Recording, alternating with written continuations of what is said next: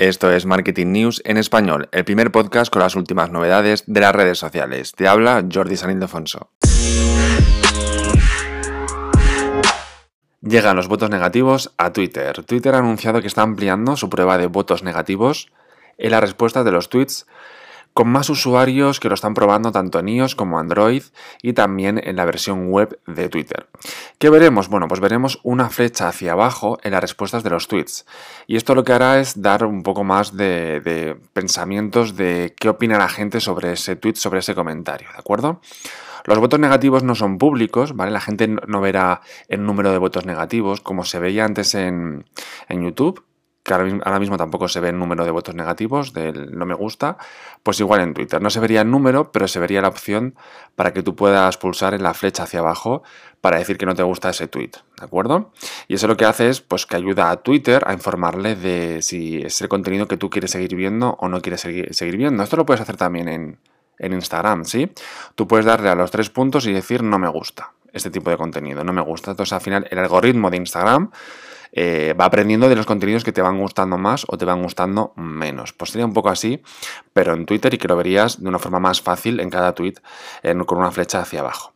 Esta prueba de los votos negativos nació en julio del año pasado, solamente en iOS de Apple, y muchos usuarios vieron que se parecía la opción de no me gusta, ¿de acuerdo? Pues, por ejemplo, como te decía, de YouTube.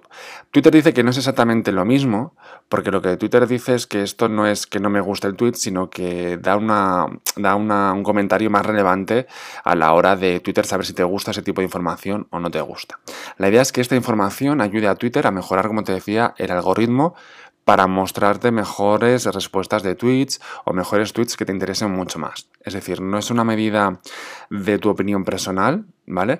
Sino que es más para saber si Twitter te lo puede enseñar más o te lo puede enseñar menos ese tipo de tweets, ¿de acuerdo? También Twitter nos ha comentado una idea de los aprendizajes iniciales que se obtuvieron en estos meses, en estos primeros meses que te digo, desde julio hasta ahora, pues nos ha dicho ¿qué ha respondido la gente sobre esta opción de los votos negativos? La mayoría de los usuarios compartieron que la razón por la que hicieron clic en la flecha hacia abajo, en el voto negativo, fue porque le parecía una respuesta ofensiva o de insultos o que no era relevante, ¿de acuerdo? También este experimento, estas pruebas que te digo de estos últimos meses, ha desvelado que el voto negativo se utiliza para que las personas no marquen como el contenido que no quieren ver o respuestas que no quieren ver, como te decía, por ofensivo o que simplemente no le gusta ver ese tipo de contenido, ¿vale? Y al final también el voto negativo lo que hace es que mejora la calidad de las conversaciones en Twitter, porque si Twitter va aprendiendo que no te gusta ver ese tipo de contenido, al final no te lo va a enseñar, con lo cual tu experiencia dentro de la plataforma o de la aplicación va a ser mucho mejor, con lo cual ganamos todos, tanto Twitter, porque al final tú vas a tener una mejor experiencia y opinión de usuario de su marca, y para ti porque vas a tener una mejor experiencia dentro de Twitter.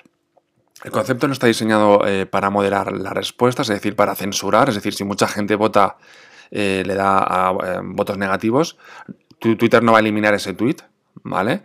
No está para moderar o censurar las respuestas, sino simplemente para que cada vez veas mejores tweets o que te interesen mucho más.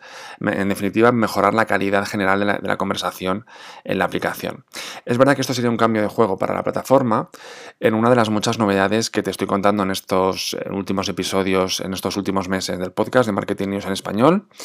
Y también en el blog, en jordisalindefonso.com.